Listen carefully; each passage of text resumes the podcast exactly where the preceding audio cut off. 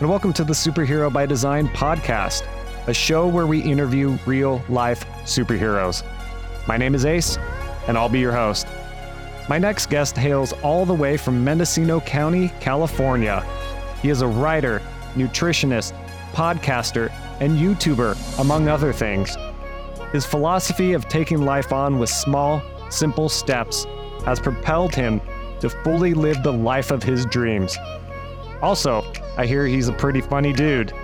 I'm excited to have him on the show, so let's give a superhero welcome to Sid Garza Hillman. Sid, welcome to the show. Ace, it's great to be here. Now I'm now now I've got the pressure to be funny. How am I going to bring that with all that setup? It's good lord. Now I got the pressure going on. Thanks for having me. Hey, it's a pleasure to have you on. Sid is the Stanford Inn and Resorts Wellness Programs Director and Race Director of the Mendocino Coast 50K Trail ultra marathon.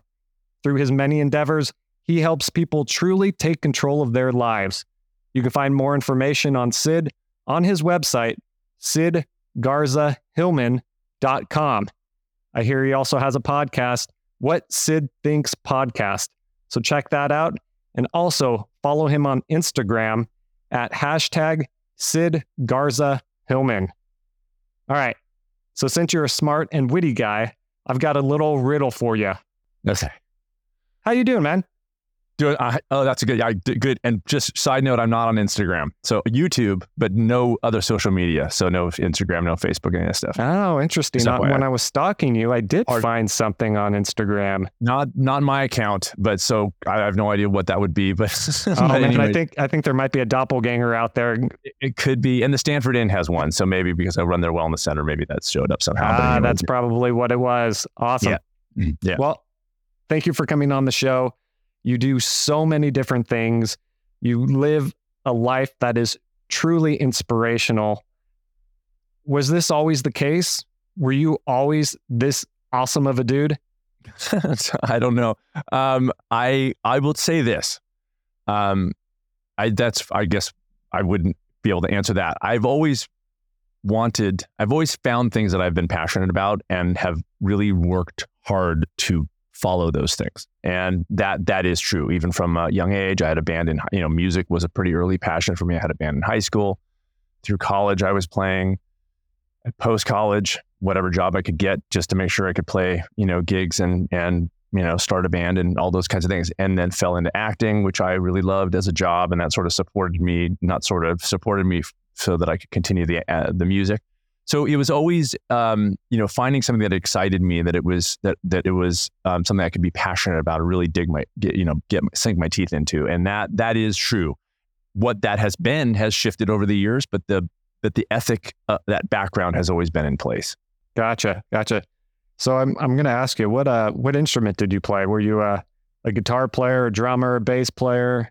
Guitar and singer and singer songwriter I will side note, I just finished my first album in 15 years. I, you know, with the, with the band I had in LA, we put out um, four full length records and a couple EPs and toured, did all that. And then I moved up here and do the things that I do. But, you know, we, we can, if you want to revisit it, we can revisit it. But during, um, you know, quitting social media and then COVID, I started writing again, just kind of just found myself writing again wrote a whole album's worth and, and over the last year in Los Angeles went down to Los Angeles and recorded a whole new album, which is really exciting for me. And just, you know, it's been a while and now back in the game. So kind of cool. That's really cool. Is is there anything that uh myself or the audience might know of yours from your previous recordings? I mean, the band is called the Sid Hillman Quartet uh, you know, and we were we charted on college radio and toured U.S., Canada, and Europe, and you know, did you know, very independent, very indie. I mean, there were small labels that put our records out, but you know, not huge. But you know, we were had some songs and some TV shows, Felicity, and you know, whatever, just stuff like that. But it was you know, a really great time. Um, and and then moved up here because I kind of got burnt on the whole picture and, and said, I think I got to pursue some other stuff. And then all of a sudden, music kind of came back in um, organically and in a very very cool way. So this new record is not going to be a quartet record; it's just a Sid Hillman solo. Um, and it looks like there's a little label in LA that's going to put it out, and I think on vinyl, which is kind of fun. And uh, and and CD too, so that should be coming. We're just mastering the record this month, and then then it'll be hopefully out within a year or so. Gotcha, gotcha. So musician, yeah, actor, right. And I haven't mentioned this yet, but also multiple book writer. Correct. yeah, and again, just kind of like, well, so the the weird. There's a lot of weird things looking back in my life. Like that was a left turn, you know, and it's uh, those things we look back and we go, oh, that what at the time we're like, what is going on? And then we look back later and we go, oh, that makes perfect sense, you know. And so I, I, my, you know, graduated from college with a philosophy degree. My my joke is always that that prepared me perfectly to be an indie rock musician, right? And so I'm like pursuing music, but I was an asthmatic and had been my whole life, and no interest in nutrition at all. But was handed a book. I was 22 years old. I read it. I made a little dietary change because there's something mentioned asthma in the book. My asthma went away and never came back. And and so while I was pursuing all these things, music and acting primarily, um, you know, got married and just kind of doing the LA thing, and it was really great. But I was reading book after book.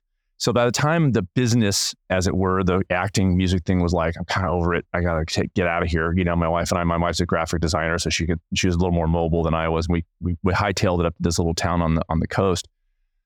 And um, and and it, again, it was this thing of like, this is something I am interested in. You know, like I I've been reading for years now, and I'm kind of digging it. And I went back to school and became a nutritionist. Then failed as a nutritionist because people weren't sticking with what I was recommending. Wanted to crack that nut. I think my philosophy training really helped in that regard. I was like, I backed right out. I was like, this isn't working. What is going on here? And that was the inspiration for my first book and, and really every book since um, which was to really get a, a, handle on what is it to be a healthy and happy human being. And it's certainly not just about food. And people are spending way too much energy and time thinking about food. And so I was really trying, whether I'm successful or not, to break that habit and really kind of broaden the perspective of the people that read my books and also the people that I work with, um, you know, with my clients. Gotcha. No, n- nutrition is definitely an important thing. Diet, exercise, all of those things. But like you just mentioned, that's not the whole picture. That's not a holistic approach to a whole person. Uh, I had somebody on last week talk about feng shui, essentially setting up the environment of your house, things like that, and that your environment plays a big role on your health mentally, physically, emotionally. Uh, I, I'm assuming that's part of it as well. Yeah, I mean, not specifically feng shui, but I mean, I people have used my small steps approach to declutter their homes for sure. It's all the things that are sort of weighing on our shoulders, these kinds of things that, like, I call it kind of this subtle stress that we're, it's not like overt, but we're kind of walking in our homes and we're sort of, ah, but we look at the house and we go, oh my God, I can't even deal with that right now. Well, my small steps approach steps in and says, yeah, here's how you do this. And I'm, and it's, it sounds crazy to people, but it freaking works, which is I have clients who go, okay, I'm going to start removing two things per day you know, and it's it actually starts there. Then they build it, but it's just that little endpoint that that begins their control over what is happening to them. It's it's controlling this thing, and it's not doing it in a way that is burning them out or making them go, I can't deal with that right now. They're doing it, and because they start to do it, it adds up over time. And in a week, they've removed 14 things. But then a few days later, they start going, I'll do five things a day. And then all of a sudden, within two months, their house is completely decluttered and their drawers are, you know, organized. And yes, then they're living better. And yes, then they're eating better. I, it sounds crazy, but it's true. They, it affects their dietary habits. I have changed people's diets without even talking about food, just because through the small steps approach, they start writing their novel again. that was hanging over them, you know, that they wanted to work on, but it was just, I don't have an hour, you know, all these kinds of excuses. They're working on it again. All of a sudden, their stress is managed. They're feeling better, better. They're feeling passion in their lives. And then now they're not eating reactively. It's a very cool thing. But it, yeah, like you said, people are spending too much time. They're micromanaging diet to the point that they're not doing the other things that make them happy. And that's a, that's a stress inducing kind of world that I'm trying to help people break. Now, that's very interesting. This, uh, so Easter was yesterday. Right. And I had spent the majority of my day purging my apartment. Mm. And so my approach was I'm going to set aside a whole day and just go at it. And when I get dialed in, when I get focused on something, I, I call that one of my superpowers is my ability to focus really intensely. And it's hard to break it once once I'm focused. But it sounds like your approach is completely different than the way I tackled getting my apartment in order. And the problem with my approach, and I'll I'll admit it, is I was in this apartment for months with boxes here, boxes right. there. clothes that I never wore just hanging up. And it took me just setting aside an entire day, let alone a holiday, to be like, okay, I'm going to have no distractions. I'm going to completely take myself out of the real world and just focus on this. And for me, obviously, I got a lot done. But at the same time, it sounds like your approach might have been a better approach because this would have been taken care of months ago. And I wouldn't have been living in this cluttered, minor, like you talked about, minor stress induced apartment for the last few months. Is is that what you find a lot of people do? Yeah, with the yeah, and and I you know I would ask you like what was the tipping point where you finally just like oh my god I can't do this anymore. I mean was that kind of the thing you were like I've got to deal with this. the tipping point is my lease is only good for another two months and I did not renew it. and it. I knew that if I didn't get to something like this, that the last weekend would be even worse. crazier and even worse. Good. So you had a mo- you had a, a thing that was like okay this is why I'm doing this. So here's what I will say. I know that my approach is called small stepping, but how I define a small step isn't, you know, look for that one client, it was two things a day. But for I'll put, I'll put this way. Here's how I define my my my version of small steps. My version of small steps is some as an amount of action that the client perceives as no big deal and small. But the size of that thing can change from client to client. What I help them do, and as a coach, I don't say like, here's your small step. It's two minutes. Like I go, what can you do starting today? This is literally what I ask every client for every step, whether it's food related, exercise related, decluttering related, productivity related, artistic related. What can you do starting today that you could do eat every day, no matter what? You might not, but could you? In other words, their response is like, yeah, I can do that every day. That's the small step. Now, I've had clients who have cancer, and their small step dietarily is to literally change their diet overnight because to them it's a small step. They're not, that's not big stressful. They're like, bring it. I got no problems with this. But for other clients, and this is not a joke, I've started clients off with one stalk of celery per day because their junk food habit is so ingrained and they've tried 50,000 yo yo diets where they've given it all up and coming right back. And I go, let's do it differently this time. You've seen this movie before. Let's begin by this thing so that you're not focused on what you can't have. You're bringing in this thing and still doing your other things. And then you start to make moves. It depends on the client. So I would say that's why I asked you, like, what was your motivation? Now, yes, I would argue that two months ago, Ace, if you'd said, I'm just going to do like 10 minutes per day, by the time la- yesterday hit, you would have been some stuff extra to do, but not like a major deal, right? But whatever whatever works for you, you got there. But yes, you would have affected your life up until yesterday for sure. And that five minutes a day probably would have grown to 20 minutes. A lot of times with clients, as soon as they just start with a small step, they go, ah, I'm here anyways. I'll do a little extra today. And it just, but it's just breaking that little first thing it's that little first thing that just, if they don't tackle it, they kind of walk through and that adds up every day. You walk in your house, you're like, oh, I got to deal with this. Oh, I got to deal with this. I hate people. No, I hate when people have to feel that. And I myself, uh, look, I've written four books. Every time I start a book, I small, I use my own approach every time. And here's my first step of the new book that I'm just about to finish. My first step was, and I'm not kidding, open the file once a day. Not even write, open the file because the gargantuan thing hanging over me, the publisher was like, okay, we, yeah, we're going to do it was like, oh no. So I just opened the file once a day. Then it was like, look at it five minutes per day. And I just ease my way in. And then all of a sudden, boom, I'm back in it. I have to play that game every time, but it works. It's like, um, I love using the analogy of running a marathon. It always starts with just one step. You can't run a marathon in one step or in one minute. And once you get momentum, and that's just wiring your nervous system to be like, okay, I'm going to start doing this. But like you said, once you start doing it, and I'm the same way, I get focused. Mm-hmm. And so even if I told myself, okay, for five minutes a day, when I get home from work, I will organize something.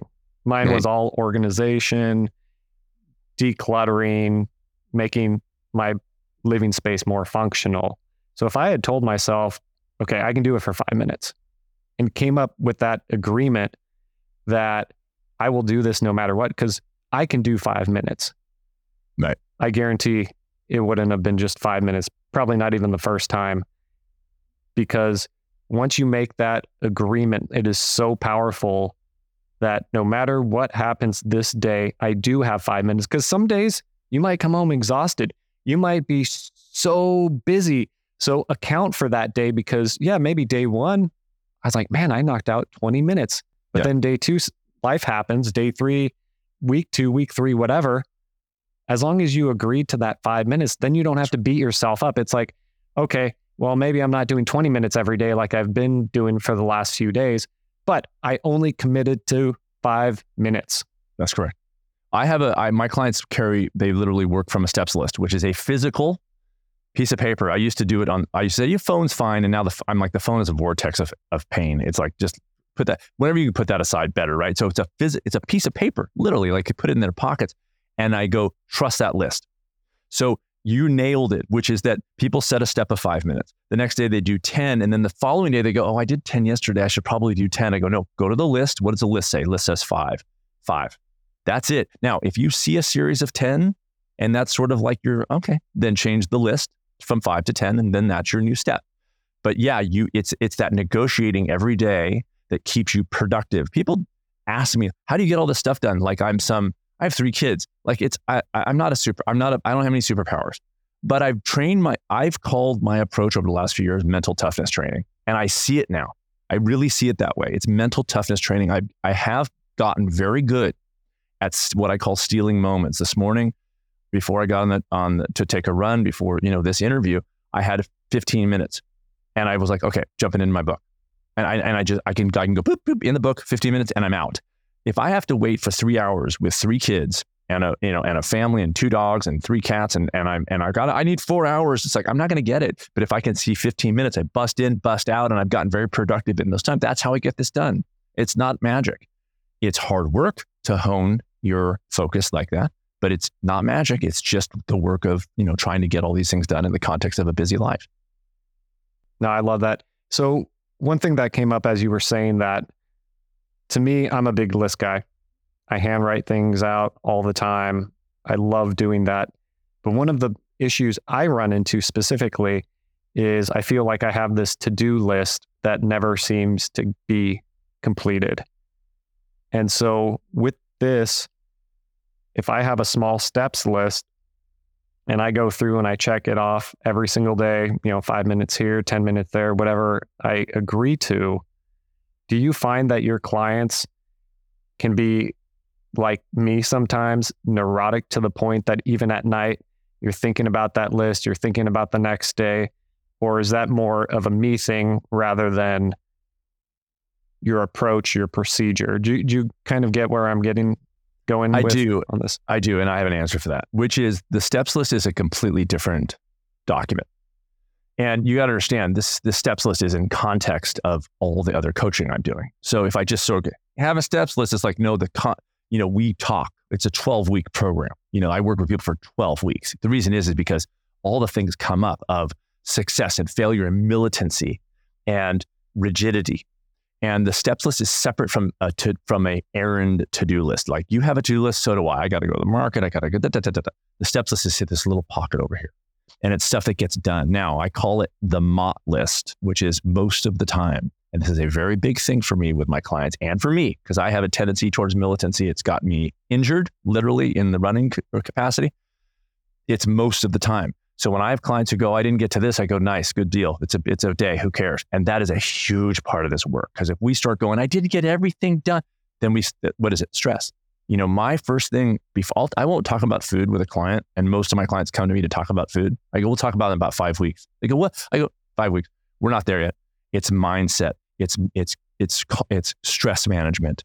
It's breathing. It's taking time. It's getting being okay with a one day where you didn't get stuff done. It's developing those skills, then saying, okay, how can I apply that to how I eat and how I move and everything else? But it is that mindset first. So it is. I call it a sacred document. I'm like, that's the the steps list is you. That's the thing that makes you live the life you want to live. The errands, that's the mundane stuff that we all have to do. I, I got it. I fold laundry too. But the steps list is the stuff that's the most important stuff. And I like when people kind of hide it from the world. They don't walk around going, look at my steps list. It's in their pocket and they know it's there. And it's that little thing that reminds them who they are and the life they want to live. It's the reason why people all of a sudden they go like, oh, I just, I was like getting stressed and I just started, I'm a breath coach. So they, I teach them a breathing technique. I go, they all they go, I just started breathing. I calm myself down. I go, yes, because that's the process. That's how this works. It's not magic. It's just over day after day after day, you start to sink in and do these things kind of automatically. I, I, I started feeling my blood pressure go up and I just walked outside for a minute and I just started breathing. And it was the coolest thing, as if it's kind of like, whoa, you know, and that happens all the time. It's very, very cool. That is really cool. So, what exactly goes on somebody's step list when you are initially creating it with somebody? Good. So the first thing we do before we do, so the way I, my mantra, and I'm always like kind of on the fence about the word mantra because it sounds so hippie, but that's okay. It's okay. There's no judgment. I'm just saying. I mean, you, are in Mendocino County. You can I, hippie it up all you want. I do. I do not have the hair from Mendocino County, but I know exactly what you're talking about. Yeah, a lot of patchouli, just all, all the time. Anyways, and so, um, so the first thing I talk about with clients is before we do the steps list is my mantra, which is mind first, body second. So people come into my work and they, with the guns ablazing, which means, okay, I'm ready to change my diet. I'm ready to get on that treadmill. And I mean, I go, wait, wait, wait, wait, we're not doing that yet. What do you mean? I go, we're not doing that yet. We're doing the mind work, mind first, body second. The body is okay. The implementation of all these things like, okay, yeah, eating and artistic and all those kinds of, that's doing the doing of it. But first we're going to talk about the mindset. And here's the question I ask. I asked them to do, there's some, a lot of writing assignments. I asked them to do a writing assignment on who they are ideally. And what the, this is very hard for people. It sounds easy, but when they get to actually doing it, it's very difficult. I asked them to imagine that they're living their perfect lives as if it's happening right now, and they and to pretend that they don't really know what they've actually been doing. So they may be eating junk food in reality three times a day, but in their ideal life, they you know whatever they eat healthy food most of the time. Now, I side note, I've never had a single client write in their I, I call it the ideal idea. They've never written that one time where they say I'm militant about food. They've never written, I eat healthy food 100% of times. They always write, I eat healthy food most of the time. I don't beat myself up if I have something less than healthy. That's every single time. But without that kind of anchor, they're caught up in some crazy diet or some top 10 list on the internet of top 10 superfoods and they get locked into that thing. And I go, that's, and so then we get to have the conversation of like, well, that's not you because you wrote who you are. You wrote that you're healthy most of the time. You don't really sw- care if you eat something less than healthy. You're not, you don't really think about food too much. You wrote that. I didn't write. You wrote it. Now, once those things about how they, and again, it's applied to everything, how they eat, how they exercise, where they work. They might say, I own my own law firm, whatever. Now, then once that's in place, the steps list is simply implementing action to get them closer to that ideal. But then the intricacy of not caring if you ever reach the ideal, you know, like the happiness of just doing things every day that are moving you in that direction and letting go of like, but I didn't get, I've had people write, I'm a professional I would write in my own ideal idea, and I have. I'm a uh, you know platinum selling recording artist. I know I'm 54. The chances of that are so so like negative negative 0.7 percent of my chances, but that doesn't. I don't care. What I care about is I fashion myself. A, there's something in me that still identifies as a singer songwriter and keeps me working, and that makes me happy. And you know what that does? Helps me eat better and be a better father and be a better husband. Those are the things that are make the most difference to me in my life is how my family is and things and those kinds of actions make me a better human being. And so it's first know who you are mind. Body next is implementing that knowledge into the world in a way that doesn't stress you out in the process. I can't agree with you more on what you just said about the daily disciplines it's good to have goals and a destination and know where you're going because if you don't know where you're going you're never going to get there. However, it's not about the destin. You know, I know it's so cliche. It's not about the destination. It's about the journey, but it is so true, especially if you're taking little tiny actions every single day. There's nothing that I love more than making progress on something, even if I make a mistake, I fail, and I degress or regress. Yeah. De or regress. I'll use both. I'm going to take both. I'm going to use both. Yeah, there we go. Yeah. um, motion. Motion yeah. is so important. Why you're a runner? Why do you move your body? Because it changes your physiology, it changes your mindset, it changes your thoughts, your words, and everything. Physiology is so important, and making progress in life, whether it's small progress, big progress, backwards, forwards, movement is still movement. And if you understand that your failures aren't failures, they're just obstacles, problems you can overcome. Then even when you make mistakes, you're like, well, I gave that a shot. Well, let's try it again. And that's what I love so much about your small steps program is you're taking things that people can do every single day. And like you said, it's Right. different for different people. Right. Some people might say, all I'm going to do today is put my, my walking shoes on or my running shoes. That's right. That's it. I'm not That's even going to go outside. I'm That's just going to put my shoes on. That's correct. Uh, I'm going to read one page. Literally have a client right now that has that exact step. I have a client who I have had a client who walks around the living room for one minute That's, yeah. because in there because they're you know morbidly obese. The idea of going outside is you know whatever whatever that thing is for them. I, there's I have zero judgment about that. I I'm like so inspired by people who I'm like you got off your couch and walked around for a minute intentionally. That's massive, massive, and they do it because that for them is their small step. I have other clients whose small step is to go outside and walk for 30 minutes. Okay, fine, whatever, whatever. That's why I don't write steps lists. I never, I don't. There's only only one step I put, two steps I put on a on a client's list, which is text me first thing in the morning and one and and last thing at night, which is just sort of like, are you still with me? Everything else in between those two steps is written by them, and it's just a conversation that I have with them to say, again, what can you start doing today? What do you want? You know, do you want to increase this one? Do you want to take this one off because it's already a habit? You know, it's sort of the back and forth to teach them that system, but they write them. It's their, it's their step, their life. It's moving them to their lives. What makes them happy? It's not what, as a coach, I'm not like, here's what you should do. Play tennis. That'll make you. It's like, I don't know what's going to make them happy. You know, it's, I want them to figure that out for themselves. That's right. If you told me to play tennis, I would freaking lose my mind. No offense. Exactly. No offense to it- tennis. I It would, I know, no, it would be a small step for you. Yeah. And my book, my last, my most recent book, my third book is called Six Truths. And the last truth is happiness is in the A to Y. In other words, not the Z. And so it's sort of like, oh, if you hit that goal, I argue in the book, awesome. Pat yourself on the back for the day. Next day, set a new goal. Because what you that's exciting to finish a goal. I've finished ultra marathons and I, it's like amazing. But I'm always my work is like, what is it when you what's the life you return to? We I like the exciting big goals that are scattered in and great.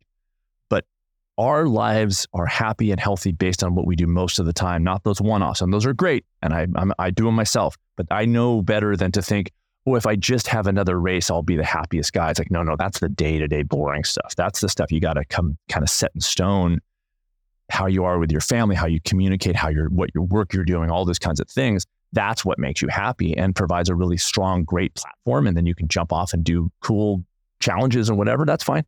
But it's the day-to-day stuff that that is people ignore. And sometimes diets and things can be distractions. They're honestly like I've seen it. I've been doing this a long time. I see people who go to diets because it's a distraction from the stuff they're not dealing with. That's the I I weirdly the stuff that's causing them to not eat healthy once in a while. And the di- diet sort of makes them not have to think about that. And I get it. We don't want to think about that stuff. But small steps allows you to kind of think about it, but not have the pressure of changing it overnight at the same time. Like, okay, cool. It's- okay, let me just I'm gonna start making moves, like you said. It's and that's it's it's makes them happier almost like right right away. Yeah. One philosophy I heard recently was do the things you don't want to do at the beginning of the day. So if there's something that you're fearful of and that you really are pushing off, whether it takes you five minutes or an hour or two hours, whatever. I have a buddy who does the things he does not want to do. And this came from a podcast from a, a pretty a prolific podcaster and he was like every day do the things you don't want to do because that's what's preventing you from taking those next steps and and all of that. But it sounds like that's not even something that your program talks about. Not not that it, it it doesn't matter because if you're doing small little incremental steps then even if you don't want to do them it's so small, at least at the beginning, that you can do it without worrying about do I want to do this or not? Am I correct in that assumption? Yeah, well, I'll, I'll put it this way, and this is kind of like the meta part of the work I do. I would argue that on some level, they do want to do that stuff. So it's sort of like there are days where I don't want to run, but the sort of capital I does. And that's the battle, as I call. I did a video one time, like the, the on my YouTube channel. The, the like the it's like the battle of the modern human being, which is this sort of battle between what they call the lizard brain, the limbic system, kind of reactive stress, fear kind of thing, and the prefrontal cortex, which is the executive thinking. It's the way we can sort of go, I really am craving that Big Mac, but I don't I don't really want it. It's that thing. And under stress, we we tend to move toward the more reactive way. That's why as a as a nutritionist, I'm I'm helping people manage their stress long before I'm making nutritional advice because when the stress is in place, when they're not as stressed, they're less reactive eating rise, right? So there's sort of that ongoing battle that sometimes we win and sometimes we lose. We win it more when we're managing our stress. I will say that. And so it's sort of like these things that we so called don't want to do can be because we're not sleeping well, we're not eating well, we're feeling a little more stressed, or we're a little more tired, a little more reactive. But the I or the real of us does. And the and the, the weird thing about it is I call it the after feeling. You know that you, the real you wanted to do it. If you go, I just don't want to exercise today, but you do it anyway, afterwards, if you feel like, oh, I'm so glad I did that, that means the real you did want to do that. Now, I here's the here's the other kind of side of that story. There is, in my opinion, no getting around the fact that to live a good life means there are going to be things that are going to be uncomfortable. That means if you're, I've been married 28 years and I go, if I never fought with my wife, I probably wouldn't have a good marriage. That would be very weird. If 28 years and raising three kids and you know all the stresses of financial stuff and we never argued, it would mean that I wasn't communicating. There is going to be some upheaval. When you're engaged in your life, it's the good and the bad. It is the stuff that is uncomfortable and the more that you would accept that and be okay with that, the better the be- the good stuff is. So you can't sort of like, I don't want to deal with any of the uncomfortable stuff. That's why people go to junk food. I get it. That's why people go to drugs and alcohol. And I put junk food in that same category because they want to feel good supposedly all the time. But you can't have that picture without being artificially on drugs. you can't you can't feel good all the time. It doesn't happen that way. So if you cannot get so stressed about the fact that there's going to be some discomfort in your life, and by the way, this is a process. I've been doing this for years and on myself for years. Now I get in a in a um, cold tub every day. And um, I've been doing cold therapy for five years. So I have a tub on my deck that's 39 degree water. Uh, and I always tell a story to a client 100% of times, 100% of times, I have dreaded to get in there. The thought of getting in there is dread, is dread inducing and stress inducing 100% of times. I've never thought, boy, I can't wait to get in that 39 degree tub. Every time I hate it. Here's the other thing 100% of times I get out, I go, I'm glad I did that. And that's a that's an intention. Eleanor Roosevelt said, "Do one thing every day that scares you," and I and I and I think that that's kind of that little. Now again, I'm only in there for two two minutes, two to three minutes, so it's not like this thing that I. It makes me feel good. It's a juice of energy. I feel great when I get out, but it's that little game I play every time that I'm in charge of my life. That I can be in charge. That I can exert control over my re- fear fear kind of thing, and that gets me doing other things that are. Somebody asked me recently, a friend of mine, she's like, you just don't have fear about stuff. I go, I'm afraid of everything. What are you talking about? Like putting a book in the world is terrifying. Putting an album in the world is terrifying. It's all scary. I just didn't. I started doing well when I thought when I didn't try to make that go away. That that was like, yeah, I'm scared. I'm terrified. I tell my kids, I go, I'm, I'm so scared about this. I want them to know that I'm scared about stuff, that I'm flawed, that I'm nervous, that I have anxiety. I want them to know that stuff. Because if they see me feel those things and be okay with feeling those things and still do stuff that makes me happy, that's the lesson. I don't want them looking at me going, yeah, he just never wasn't afraid of anything. It's like, oh, good Lord. I'm up at three in the morning with anxiety like everybody else sometimes.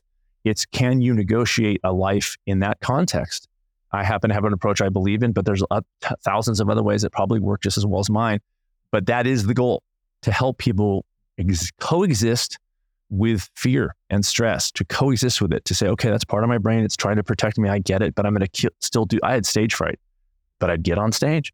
I'd be stressed every before every show walk on stage at, off stage. Oh thank god i did that. Every time. It's, it was the cold therapy of the day you know? It's like the thing you don't want to do and then afterwards you go oh, i did want to do that. Ah damn it i did want to do that. And you play the game again and again I do cold water immersion as well. Oh, do you? And there's nice. not a single time that I have looked forward to it. Like I would psych myself up and say, "You're going to love this afterwards. You're going to love this afterwards." That's the prefrontal cortex. That's exactly right. And you know, my shower here in Tennessee, we're getting into the spring and summer now. It does not get cold enough. And when you say 39 degrees, I have been in 39 degree bathtubs with ice. Yep, yep that's right. That is very cold. Yeah, yeah, for sure. Very yeah. cold. Yeah. E- even And you don't even have to go that cold. I'm 50, No. high no. 40s, low 50s. That works Yep. just as oh, well. Oh. Heck yeah, it does. But yeah, I love what you said because just like building muscles at the gym, Okay. building muscles with discomfort is a thing. Like you can, they say, get comfortable with being uncomfortable. That doesn't That's mean right. you feel comfortable. It That's right. means you are willing to be uncomfortable, That's correct. just like jumping in the cold water. I That's do right. not feel comfortable when I'm there, but I That's get right. not comfortable, but I I'm I'm I've rewired myself just to say, you know what, whatever thoughts are going on in my head, I'm just going to go jump in and do it. And not only am I going to do that, I'm really big on breaking through those mental barriers. So Okay. if you do it for 30 seconds, 15 seconds, I always tell people they ask about cold water. I post about Mhm. it all the time. Oh, okay. I'm like, do five seconds, do 10 Yeah. seconds. At the at the end of your hot shower, go to cold. It's gonna suck, and you're done. Yeah. it's you know what I mean. And that that practice and that mindset, that's why I call it mental toughness training, right? Because that mindset bleeds into all areas of your life. Then all of a sudden you're doing the thing that you don't want to do and you haven't done, but then you're like, all right, it's gonna suck. And that thing allows you to kind of get a lot of cool things done. It's not like I mean, I spend a ton- a lot of time with my family. Here's what I don't do. I don't spend a ton of time. I'm not on social media, you know, so it's not like I, you know, take time away. It's like I just, like I said, I find moments, and sometimes it's dread inducing. You know, it's that little cold shower in other forms. Writing my book is a form of a cold t- plunge, you know, beginning that process. Sometimes it's really uncomfortable. Right now, I'm stressed. I'm supposed to get the the next draft of this manuscript to the publisher. Th- well, I was supposed to get it to him yesterday, th- to her yesterday. I'm not. I'm not there. I'm running late. My race that I direct is in two weeks, so I'm trying to get this to her so that I can get ramped up for my race. It's all these things going on. It's a lot of ah, but what keeps me going is breath work and eating well and being okay with some discomfort. It's gonna suck for a while, and when, when we can just go, yeah, it's whatever. It's gonna suck. Or do you find I? To me, it's the first 30, 45 seconds in the cold plunge. Now I have a cold plunge on my deck because I'm in California and we were droughting up something fierce before all the rains hit. And so I was like, I'm just gonna have it on the deck so I can I don't have to do a shower every day. Basically, that's why. But I also was like, I'll see how cold I can get, you know. And, and so it kind of kept go. I kept inching down from 50 to 39 over the first you know few weeks that I had it, and I just kind of get in there, and then that same process applies to all the other things of like, I don't want to do this, I'm gonna do it anyway. I don't want to do this, I'm gonna do it anyway. I'm gonna do this, and then afterwards, I'm glad I did it. But yeah, after the first 30, 45 seconds, I kind of settle in. It's not comfortable, but it's not horrible. Like it's kind of you kind of get into this place of like, oh, that's kind of okay. I can be here for a little bit, you know, and it's almost meditative. And um, and I kind of make fun of meditators, and I do meditate. So I'm done. I'm not saying this except for that kind of make fun. I'm like, if you want to, if you think you can meditate, meditate in a 39 degree cold tub. Don't meditate in the nice comfort comfort of your home and a nice pillow in front of a candle, and everything's everybody in your family has to be quiet while you do it. Get get present and aware when you've got something like 39 degree water surrounding your body. That then you're talking about a skill that allows you to calm in in in that kind of environment, and that's been developing. I've I've done it every literally every day for five years, and it's been an ongoing process in a cool way.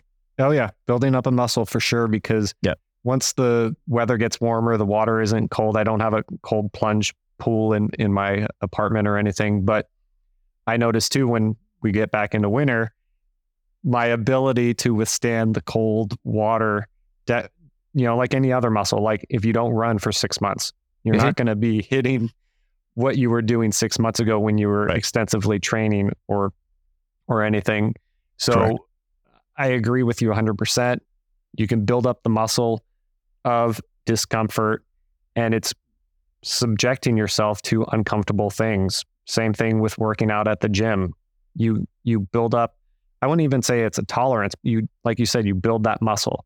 You get those reps in and then it goes to all parts of your life because if you can kick your butt in the gym or kick your butt running a trail or cycling um, a street. I'm, I'm not a cycler, so I'm not either. um, but if if you start training yourself with certain things, cold water immersion being a great one, or just getting up at an uncomfortable hour, Okay. five five thirty in the morning, other things don't seem as crazy anymore. It's like I just went into 40 degree water, freezing my butt off, came out shivering. I can take this meeting on. No, Exactly. So I found What? it exactly correct. Yeah, yeah. no problem. I, I Yeah, got this. Wait, this is stressful for you? This is guess what I did? Yeah, and ultra running. My new book's on ultra running, and I had I literally write am writing that exact experience of like my worst days at work. I'm like, I did a 50 miler once. Like I, you know, like I got in a 39 degree tub this morning. This office politics stuff, eh, you know, like is this really good now? Sometimes it gets swept up in it, and sometimes it get lost. But most I've seen a gradual improvement in my perspective around these things, and I go, okay, it's this this thing. Like I'm not, I've done that whole thing over there, you know. And uh, have you ever heard of hormetic stress? I have not. No. So, so hormetic stress, hormetic is is basically meaning at cold cold cold therapy is hormetic stress. It's and so is exercise. By the way, it's any short term burst of stress that is small enough to trigger adaptations in the body, and I would argue and mind. Not so long. Like in other words, if you got in a cold tub for 20 minutes, it would be you'd go to the hospital, or you know you could. If you you know go out and run for three hours when you have never run before, it's too much. Now, hormetic stress is just a little bit. It's getting into cold plunge two or three minutes. It's getting into a sauna. It's exercise. It's things that trigger eh, my breath work that I coach is a, a form of hormetic stress. The exercise, the breath work exercises or hormetic stress. They're small enough little pops that trigger adaptations that strengthen the body. I love to back out of these things because we go down the rabbit hole of cold therapy, and I, and, and I do too. But I also like to back out and go, this was all stuff that we did when we were living in the wild. This we were up against the elements. We had peaks of stress. Our overall stress was lower, but we would have we would get chased by a lion. We had to survive. We had to find, you know, we had to find shelter. We didn't have padded shoes that protected our little feet from any kind of pain. You know, like we we were connected. So all I'm arguing for is that we live in the modern world. So do I. But let's we have to make an intentional effort to kind of pop ourselves into a little bit of discomfort to to stay strong. And what's happening? We we are weakening. We are softening. We have climate control that keeps us in a pocket of temperature that is about one inch wide. It's between 68 and 72. And anything hotter than that, our shirt comes off and air conditioning comes on. And anything colder than that gets a big parka. And it's like when we can kind of pop into a little bit of discomfort now and then, we get we, we live better for it. We f- are happier for it. We're stronger for it, and we're better for it. And it, but but in the modern world makes it so you don't have to do any of that stuff. You just have, you don't have to you don't have to get off your couch to eat. You just call Domino's and it'll come right in your door. So it's you have to make an intentional effort to say, okay, if I want to live better, I have to kind of make a decision to do that. That's a hard thing. In the wild, we just have to do it. You'd be like, it's cold today. I have no control over it. But here we have to go, okay, I'm going to get cold. I'm going to get cold. Okay, I got to, I just got to got to decide to get cold. And uh, that's the hard work of this. I mean, it takes a while to sort of adopt that ethic, uh, that mindset of like, I have to on purpose do some crazy stuff, little bits, but crazy stuff just so I can kind of live better most of the time. I always go like, it's three minutes of crap in the tub, but the rest of my day is a little bit better because I did it, you know, and that's a cool thing over time, but it takes a while. Oh There's yeah. no doubt about it. Well, I'm I'm I'm really big into studying neuroscience and all of that, and it seems like all these little things like fasting, cold water immersion, bre- br- breathing techniques, all these things actually promote the neurochemistry in your body to release great things: adrenaline for energy, uh, dopamine for Yep. motivation. Yeah. All these wonderful rewards that you get for doing the things your mind is saying, I don't, I don't Yeah. really want to do this. That's right. That's the battle I talked about before. And when we choose to do these things, we do get that really. You, I get out of the tub, norepinephrine. It's like a, you, you feel like I, there is a heightened sense of mood. Like I feel good. I get out of the tub and I'm like, you know, and it's like you feel really good. And that's a thing. And it does last. It's not like it's a cocaine where you're done after, you know, whatever, 20 minutes. It's, it's, it kind of makes it last in a weird way. But so does healthy eating too. And if I can sell somebody on the idea that it's not going to taste French fry, I always say like I love my banana shakes that I make, but I don't French fry love them, you know. And I always go like they're never going to be as good as French fries because nothing is good as French fries. But if I can be like this is good enough and makes me feel really good, then I don't have a client going, I wish I could have French fries. My my response is always like, have them. I mean, you're an adult, go get French fries. Good lord. But also eat these things also here that make you feel really good most of the time also you know? And so it's like that getting that out of that restrictive kind of like okay it's not going to taste the best thing ever but who cares? It's because it has a bigger purpose than just the meal itself. And then sometimes have the purpose of just having the kick-ass meal that is not good for you but it's the one thing that you do right? So it's that it always for me is mind again mind first body second. I will not have a conversation with a client about food when i feel like they're just shining me on just to get to the food conversation. I will purposefully push it back. we're not there yet, but I, but I, we're not there yet. You've been counting calories for 50 years. Don't, we're getting away from that. You're going to have a conversation about food when you can actually have a conversation about food that's more in line with who you are, not how you've been doing this for 50 years, you know? And so that's the, that's the work of it. And I have to sometimes clash with clients. They'll get pissed at me because they want to talk about food. But what am I supposed to say? We're not talking about it yet. You know, and, and then, and then I do eventually, and they go, okay, because then they can then they can small step it. Yep. Whereas, bef- whereas before they changed their diet overnight, went on a diet and burned out and failed in their minds, you know? So it's like, it's a very, it's kind of a fun give and take. I hear you. Well, for those of you listening, Sid Garza Hillman is a writer, nutritionist, podcaster, and YouTuber, among many other things. He is living his life fully. And when I say fully, shoot, if you've been listening to this podcast, you know he takes care of business, takes care of his family, takes care of his life, takes care of his body. He's got a podcast called What Sid Thinks podcast. Not on social media, but definitely check him out on YouTube and check out his website, sidgarzahillman.com. All right, time for the fun questions. Not sure if you have this or not, superhero name. Do you have one? And if not, what would it be? Oh my God. Such a hard question. A superhero name? And it doesn't have to be all encompassing. You do a lot of breath work, ultra marathons, nutrition. The the small steps guy. Small steps guy. It was either that or bald man. And I did, I felt like one of them was a little more pejorative. So small stepsman. Small stepsman. I love it.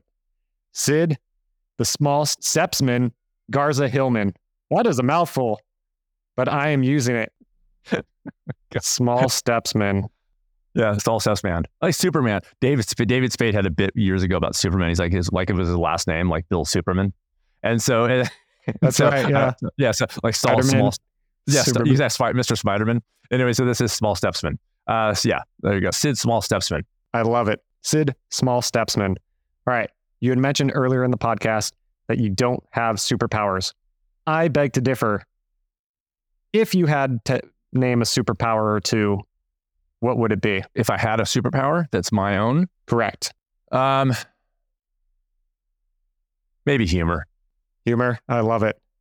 I, I try to, and I, whether I succeed or fail doesn't is means less to me over the over the years. But I do try to bring a lot of humor into the work that I do. To try, I kind of joke around with clients is like, to sort of give them a little perspective. Like this is sometimes this is funny stuff. Like your battle with food, we can have a conversation, like we can laugh about it, you know, and it takes a while and we do, but laugh, being able to laugh at yourself and being able to, to joke around in general is pretty great. Bring some levity to some heavy, some heavy subjects. And, and uh, it's been working pretty well for me. So yeah, humor is always great too at putting things in perspective because when you say something, like you said about something that could be very serious, but if you do it in a jokingly way or you're not mocking it, but adding humor to it, you get a chance to, well, one, break somebody's state, but two, take a step back and be like, oh yeah, maybe, maybe it wasn't as big as I built up, built it up in my head. 100% right. I had a battle the other day writing my book and uh, it was a few weeks. I joked about it. I joked about it on the podcast, and this was things I was talking about. But I was trying to write my book, and I was like on YouTube. And I was trying to write my book, and then I was on the news, and I was, and it, I went back and I like watched it in real time. Like it was the weirdest thing, and I just, I started, I finally was like, I can't, but, and then I started laughing about it, and then I was like, oh, this is the most ridiculous thing, and then I got to work. But if I'd been like, oh, I'm so stupid, I can't, do, you know, then that's the rabbit hole, right? So instead, I backed out. I was like, this is crazy world we're living in. Like I can't write a sentence without going to YouTube. Like what is happening? You know, and I kind of just brought a little levity in my own brain to it, talked about on the podcast because I want to be able to communicate that to people who listen to me. I love I love humor. It it's so good at at at breaking that state. Sometimes when I'm in like a negative mindset and and all of that, I'll I'll make like a, a funny noise, like a squeak, or I'll use like some terrible voice trying to, you know, uh, mimic somebody, and then I'll just yep. laugh at myself at how yep. horrible it sounds, and then instantly I've changed my state. That's right. That is yep. a fantastic superpower. Who Thanks. are some of your superheroes? They can be real life superheroes, or they could be like the Marvel, DC comic superheroes. Hmm, man, these are so. These are like the best, awesome questions that I'm completely not prepared for. Um, uh, There's a reason I don't do these on Frank, the on the pre on the pre-track form. Yeah, I know you're like bastard. didn't give me a little bit a little bit of warning. Um, superhero Frank Black of the Pixies, one of my superheroes Ooh. in terms of songwriting. Vic Chesnutt is another one. They they're not just songwriters that I love, but I actually like am inspired by them and kind of what they do. Um, that's such a kind of in the art world. That would be kind of my thing. I don't know. I can't even come up with any other ones. I I try to yeah, I don't know. Maybe my kids. You know, like I try to look for inspiration in the people that are I'm kind of watching evolve, and and my clients. God, my so my client, most of my clients are superheroes to me because I'm like, you are 57 and you've decided to take on your life for real. That's that is like I can't even believe how cool that is. And I try to get that to them. Like you are doing things differently for the first time in 57 years. Do you understand how massive and cool that is? Because sometimes they don't. For them, it's just like it's a scale weight. I go, do you, but you know it's not though, huh? And they're like, yeah, because if it were scale weight, they'd do another diet. So to me, a lot of the superhero in my world are the people that I'm seeing take on their lives against all odds and at any age. You know, I have a 20 year old client, but I also have some seven year old clients, and, and it's like, well, that's come on. Oh, and one more thing the over 70 year olds every year that run my race that I direct. It's a 34 mile trail run and I always have three to five over 70s run that race. Oh, wow. Now, you, you tell me that's not insane. I mean, 74 year old woman last year comes across, great race, goes tromping off to her car. I'm like, oh my God, tell me that's not a superhero in real life. Unbelievable. Yep. Yep. Speaking of artists, too, being here in Nashville, I get exposed to Willie Nelson a lot. Yeah. And the more I read up on him and learn about his life, it was not only a, a few years ago. I, I don't know how old he is. He's in his 70s at least, maybe even his 80s at this point. But he decided to take on some sort of martial art Whoa. in his 70s and got his black no belt. No way. And so, same thing with these people 70 plus running ultra marathons. The sound of, hey, I'm a runner, and the sound of an ultra marathon. My, my buddy just did a 50K over the weekend. There you go. Um, I think out in Pennsylvania. And the thought of that kind of trail race. It was a trail race too. That right. kind of race scares the heck out of me. But that's because go back to the beginning of the interview. You got this big giant thing that yep. can seem insurmountable. But by doing one step, put on your shoes, walk outside, walk in your your house. That's how it starts. That's how it starts. Obviously, you know, or sorry, go ahead. No, no. You know what the title of my new book is? What's that? It'll it'll be out next year. Ultra running is for normal people. Ooh, and it, it literally that. it literally is the lessons that ultra running has taught me, and and a lot about fear and that whole it's it's the it's a it's a bigger version of a cold plunge, and it is like I am not a good runner. I'm a not a, I'm a very mediocre athlete. Like I'm a back I'm a mid to back of the pack of any race I've ever done, but I do ultra marathon, and it's so not my wheelhouse. I am not that guy, and because of that, it's a thing that I do, and it has been such a cool kind of reality for me to explore being in a world that is not really on paper something you would ever think that I would ever do. And um, and so I wrote a whole book on it, and, and and it got picked up because I think people attach like to that kind of they're looking oh they're kind of glancing over there like I wonder if I could do you know? And if they see a 70 year old do it they're like that's the coolest thing. How many old people go well it just happens when you're old. I'm like she's 70 and crossed the line faster than I would. So something's amiss. Something doesn't add up. Is it just because you're old, or you? Is it a mindset issue? Mindset. Very, yeah. Very, yeah, exactly. Cool, very cool stuff. Very so, cool stuff. So, how do my listeners get a hold of you? I had mentioned the website. Is that the best way to get a hold of you and your services?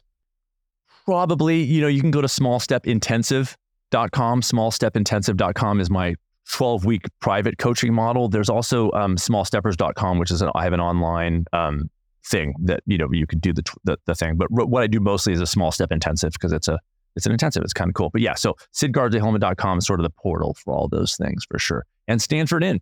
I run the wellness center there. It's a cool little resort here on the Mendocino coast. StanfordInn.com. You can find out about me. I teach classes there and all those all sorts of cool stuff there too. That's awesome. Yeah, I know we didn't jump into that, but I I would love just to get to know at least just a sneak peek of what happens at the Stanford Inn. It's a it's a full resort. Um, it's got you know canoeing and biking and indoor pool and a full wellness center and an organic farm. It's owned by Joan and Jeff. They started in 1980. I'm not even kidding, and they still live on the property. So it's like a dying art because it's like this kind of personal thing for them, which is why I dig it because I'm. I always say I'm one of the owners, just not financially, but in my brain, I like I really am attached to that place. I've been there 16 years, you know, and it's all the other stuff I do. That's kind of this whole, all, all this also like home base for me too, you know? And so I teach cooking there. I teach nutrition there. I teach breathwork classes. I do guided hikes, but we also have a gardening instructor. Joan Stanford does creative play shop. She's an art therapist. She does these really, really fun creative classes for people.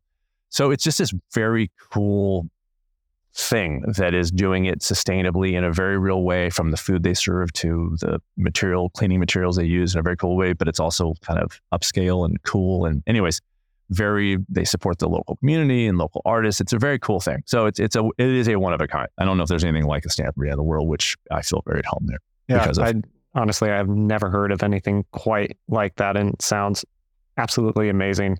So definitely for those listening check it out. And if you're in Mendocino County, I would highly recommend going there and seeing what's going on. All right, we're wrapping up here. Cool. One thing that you want the audience to remember from this interview? There are that you have better hair than I do. That's the that's the one that's the number one thing. The second thing is that there are things you everybody listening to this can do starting today that will move them to a to the life that they want to live. Eh, start literally starting today. If you understand that you don't have to do it all, and if you try to do it all, you'll burn out. And just the power of those one little thing that you all of a sudden are moving, there is a power in that that bleeds into all every part of your life. It's not about that one deep breath that I have started clients with, one breath, which is meditation. And they go, one breath, that doesn't do anything. I go, it starts the process of you doing something that is going to make you happy. That is what I call the ethic of self care. That's the habit that begins. And then eventually it grows into 45 minutes of meditation or whatever it is. But that one little act is power in that that people do not believe, but it's there and you got to experience it for yourself. Awesome. Well, I challenge the listeners out there think about, ask yourself this question What is one small thing that you can do today that you can do consistently? And correct me if, if I'm not coaching my audience correctly, but yeah. yeah, just ask yourself that question. Just one thing. It doesn't have to be health. It doesn't have to be fitness. Yeah. It doesn't have to be writing a novel or anything like that. But what's one thing you want to work on that you can do with minimal effort today? And after you're done listening to this program, go out and do it. Nice. I love it. Well, Sid, it has been an absolute pleasure having you on the show. Once again, for those listening, Sid is the Stanford Inn and Resorts Wellness Programs Director and Race Director of the Mendocino Coast 50K Trial Ultramarathon. Through his coaching and many, many other artistic endeavors, he helps people truly take control of their lives. Check out his website at sidgarzahillman.com and also check out his podcast, What Sid Thinks Podcast. Well, I wish we had more time. It was fantastic talking to a fellow Californian, even even though I'm out of the state. I love talking to you. I love what you're doing out in Mendocino County. I think your program is fantastic and it just starts with one small simple step and there's so much power in that. So I really thank you for coming on and sharing all of that information with my listeners. Well, Ace, it's been a pleasure, and you're awesome, and you're a great interviewer. So I'm I'm really happy and thankful that you brought me on. Hey, anytime, man, anytime. So for those of you listening, once again, Superhero by Design podcast. People like Sid help us design the lives that we want to live, but are truly also meant to live. So, thank you once again for taking time out of your day to listen to me ask crazy questions to amazing guests just like Sid. And with that said, peace out.